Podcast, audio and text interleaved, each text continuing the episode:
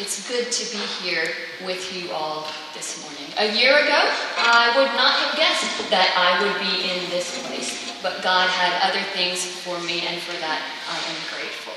You know that I am new here to Acadia Divinity College, to Wolfville, to Nova Scotia, to Canada for that matter, um, and it has been a wonderful journey over the past several months. I moved here in August and since I arrived, I have had the joy of trying out all things Canadian. So I now have learned things and have much to learn, but I know that I can buy my very own bag of milk. Who knew that that was a thing? I just had to tap my credit card to get it as well. So hmm, amazing. I, I now have four beautiful snow tires on my car. Can use them to drive my car several kilometers when the temperature is below zero in Celsius. So I'm working on this. I know to take off my shoes at the door when I come in, although I'm, I'm still, sometimes I forget that. Sometimes I have also spent time, let's see if I can do this, in Willet House, talking about resources.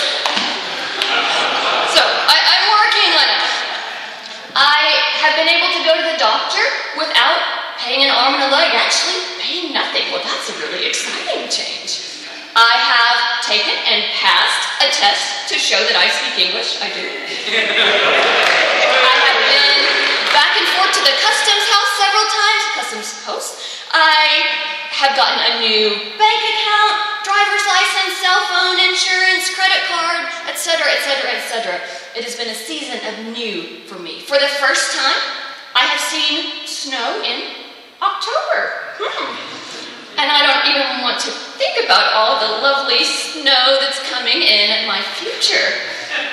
So it's been quite an adventure for me of all things new. You know, one positive change I've seen since I've been here is the emphasis on recycling that you have, especially in Nova Scotia. I remember when I moved to Texas and I asked my landlord, you know, how does recycling work here? And he sort of gave me this look and um, his eyebrows raised, his glasses went down, and, and he said, We don't do that here. Oh, okay. Um, and so imagine my surprise when I moved to Nova Scotia and found that you could be fined for not recycling in Wolfville. Uh, and since I've been here, I have spent many minutes in front of those multiple recycling bins.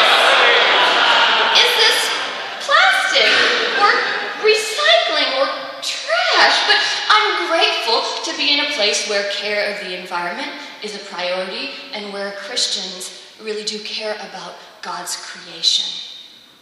I love the idea that my trash, whether it's a piece of paper that I printed the wrong way, tags for my new winter boots, I do have those now, or um, even the tray from the meat that I bought at the store, those can all be made new and useful again, right? I don't have to throw them out and clog up a landfill for thousands of years.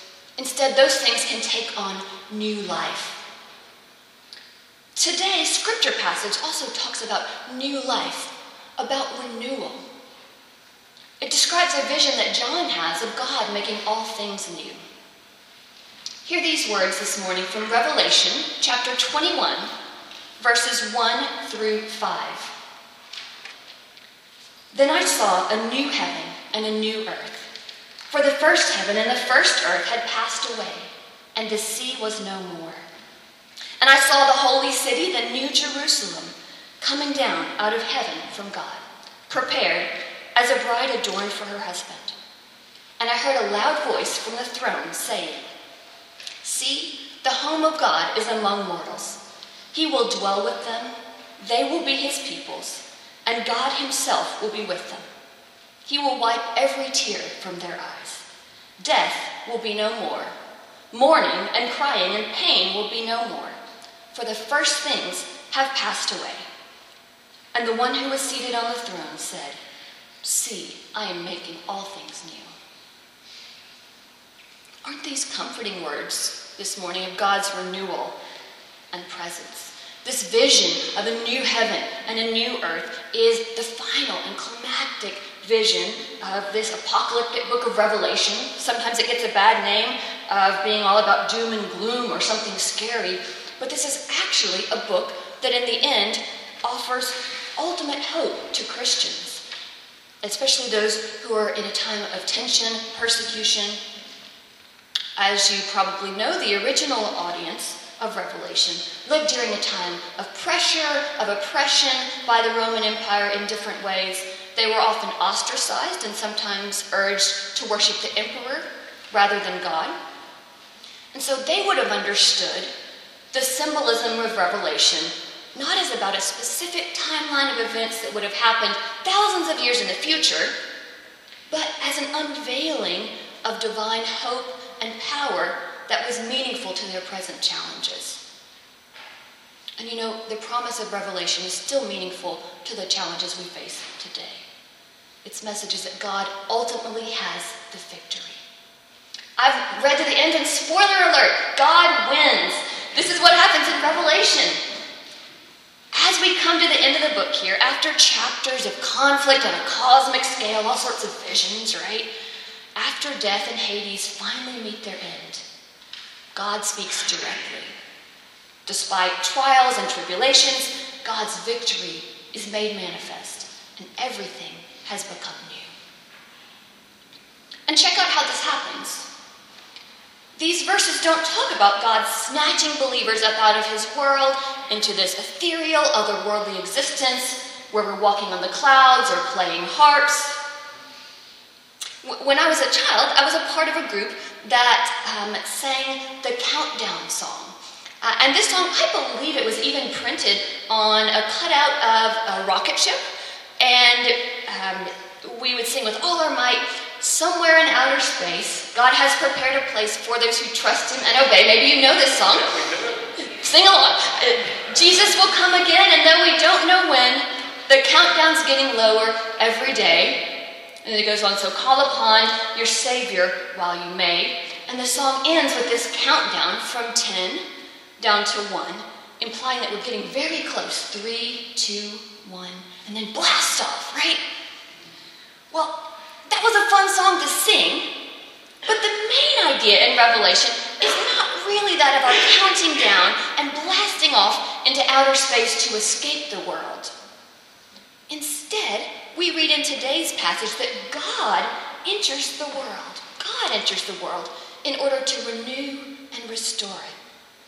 Here, the author, John, is experienced a brand new, experiencing a brand new transformed heaven and earth. A new Jerusalem comes down. The Jews had hoped for the restoration of the temple in Jerusalem, but here we see not just the temple, but the entire city the holy city of God, in contrast with the wicked city of Babylon that's discussed all through Revelation. Just as Babylon symbolizes people who oppose God, such as those in Rome, Jerusalem represents the early community of Christ the church in its restored, ideal, and glorious state, the people of God in God's presence. And unlike the Jewish hope for a heavenly Jerusalem, Notice that in this passage, God comes down to be with his people, pure and radiant, like John imagines a bride adorned for her husband would be. This is an image of intimacy and presence. You know, I imagine that most of us here recognize the importance of being present with others. Many of us here are ministers, and we have the sacred duty of being present with folks in some of the most um, powerful and meaningful times of their lives birth, marriage, illness, death. And you know, to be honest, sometimes it can be nerve wracking to figure out what in the world to say in those situations. You might think, okay, maybe I should quote scripture. That, that's good. Um, perhaps pray, pray for faith, for me, for them, or even offer a platitude that might seem to make everything better. You know, there's a place for those things. But so too is there a place for simply presence. You know, sometimes the way that we can make the biggest and most powerful statement to someone in a time of need is not a verbal statement at all, but is being present with them. Just sitting there with them as a present support and comfort in their time of need. I have a, a friend at a church I used to attend, and she had a very tragic event happen in her family. And our children's minister, I'll never forget, went and simply sat with her on the porch swing for more than an hour. And they just sat there and swung. And the woman afterwards said, That was the most meaningful ministry to me during my time of need. Being present with another person can bring a comfort greater than words alone. And here in these verses, we have a description of one greater than another person coming alongside us to dwell with us. We have God, the creator of the universe, coming down to dwell with people. The home of God is among mortals. Can you imagine? God himself is dwelling among people. He's not looking down from a distant heaven or living far away with the other gods on Mount Olympus. God, his presence is with us. The language used here reflects or recalls the tabernacle and the temple and the places, the places where God's presence was manifested in the Old Testament. And it reflects the incarnation of God through Jesus described in John 1. The Word became flesh and lived among us. God, the very creator of the universe, is now the recreator who has come to dwell among people, among his creation, to be present with us. Good news! So, this new creation is not- notable for the presence of God but there's also absence, things that are not in this picture. One of them, according to this passage, is the sea. The sea was no more.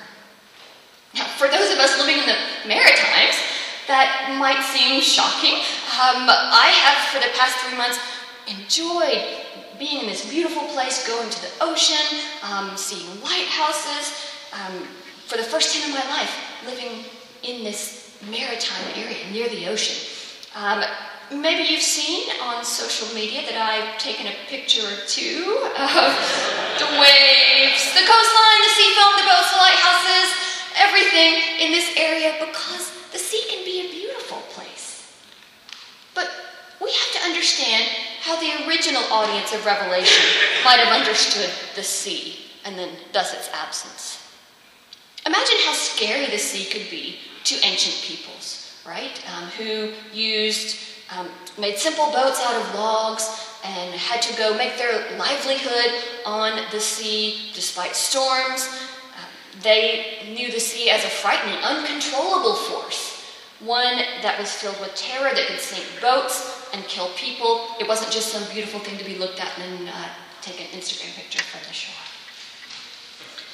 So, throughout the Bible, the sea is used as a symbol of chaos, right? As these people would have understood it. From the beginning of Genesis, when darkness covered the face of the deep, and God showed his power by separating and controlling the waters, dangerous beasts emerged from the sea, right? Leviathan. And then, even a few chapters earlier in Revelation, we have um, two ominous horned beasts that are coming out of the sea.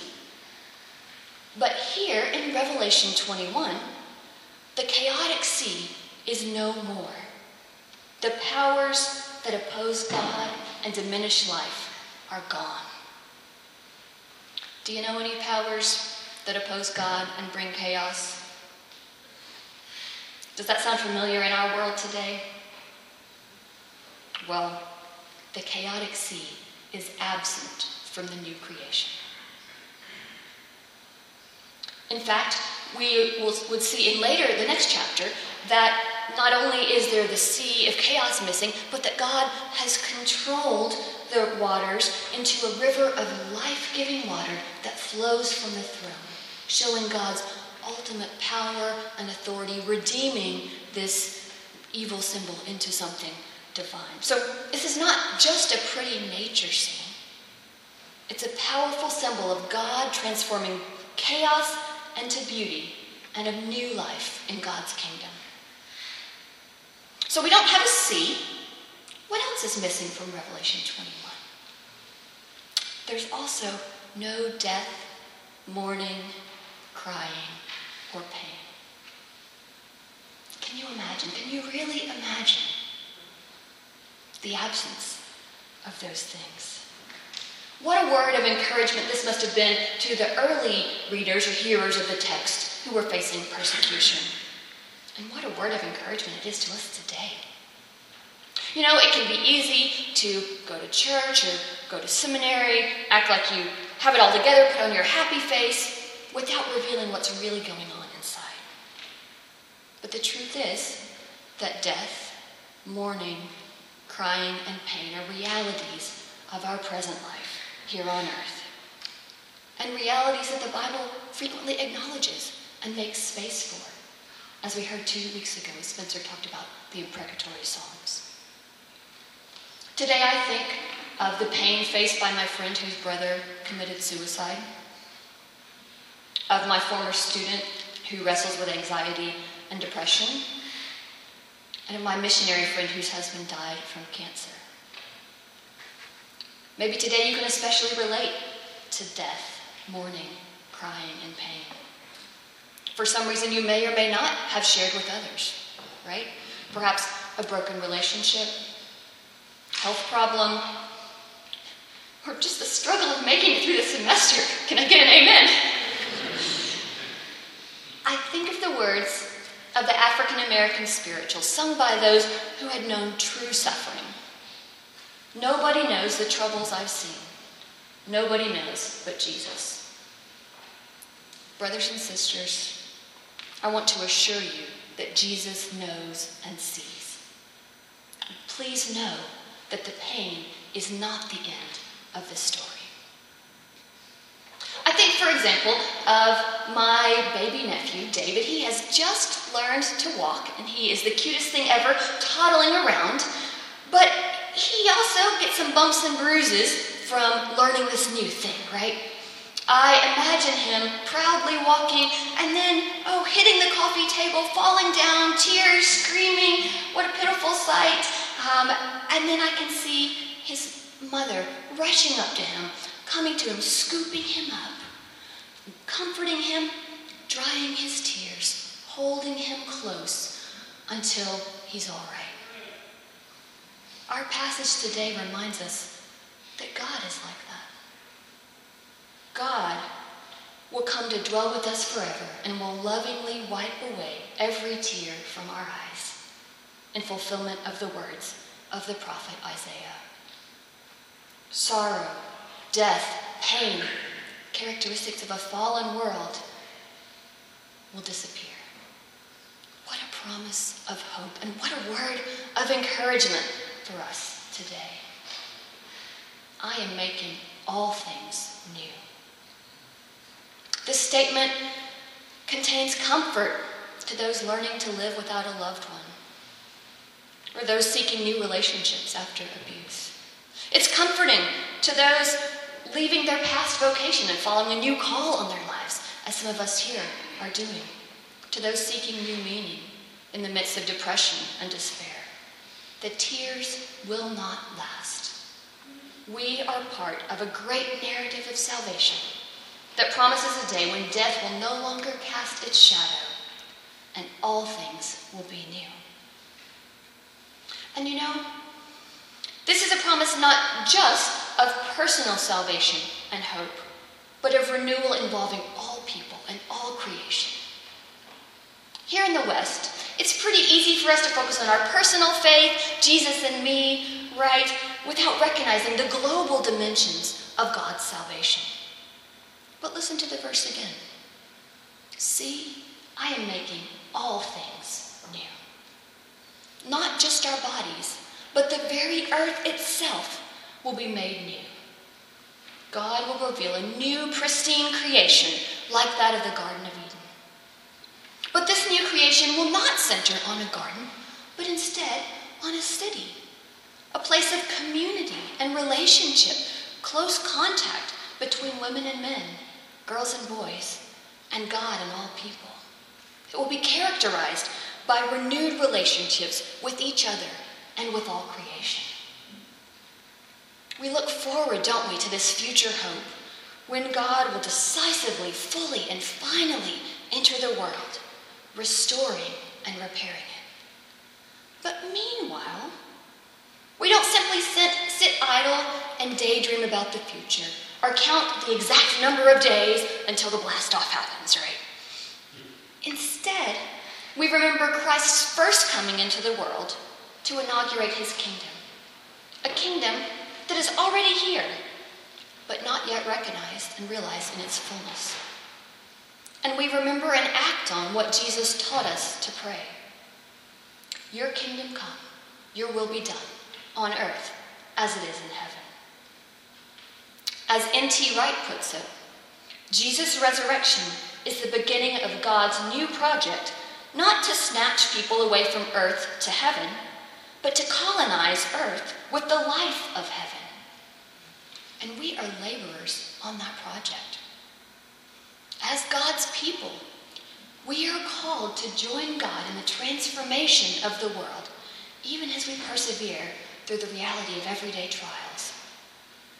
Wright says, What you do in the present by painting, preaching, singing, sewing, praying, teaching, building hospitals, digging wells, campaigning for justice, writing poems, caring for the needy, loving your neighbor as yourself.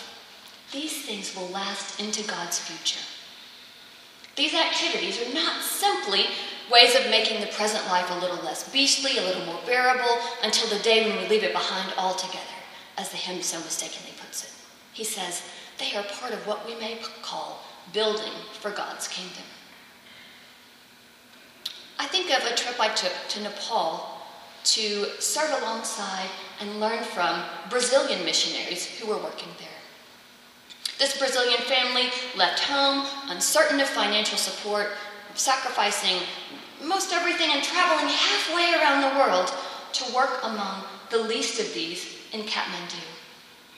They gathered together young girls who had experienced human trafficking and gave them love through counseling, education, time spent together, and the good news. This was a transformative ministry that required a long term commitment. Their work for justice was an effort for the kingdom of God. Together, they were joining God in beginning to make our broken world new. Now, I recognize that each of us here today may not be able to rescue children from trafficking, but we can be a part of the work of the kingdom in our own communities and spheres of influence, even when those seem a little less glamorous. Maybe that might mean sharing God's love with others here on this lovely campus, helping sponsor a refugee family who's new to Canada, or maybe for now, studying to the best of your ability so that you can become a faithful teacher of God's truth. I would ask us what is God calling us to do even today to work to transform our world? And through what circumstances do we need to be assured of God's presence and power of transformation?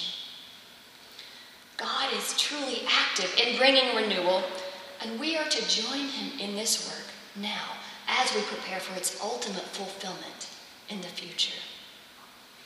So may we even today, I pray, persevere through the trials that life brings because of our faith in a victorious God who will wipe away every tear from our eyes.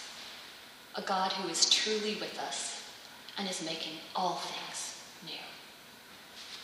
Will you pray with me? Faithful Redeemer, God, you promise to wipe away every tear that death and mourning will be no more. You will make your home among us and abide with us as our God. Thank you, God, for these promises of presence and renewal. Teach us to truly be your kingdom people, living and doing your will in the world today as we anticipate your coming again. In the name of Jesus, who is the Christ, we pray.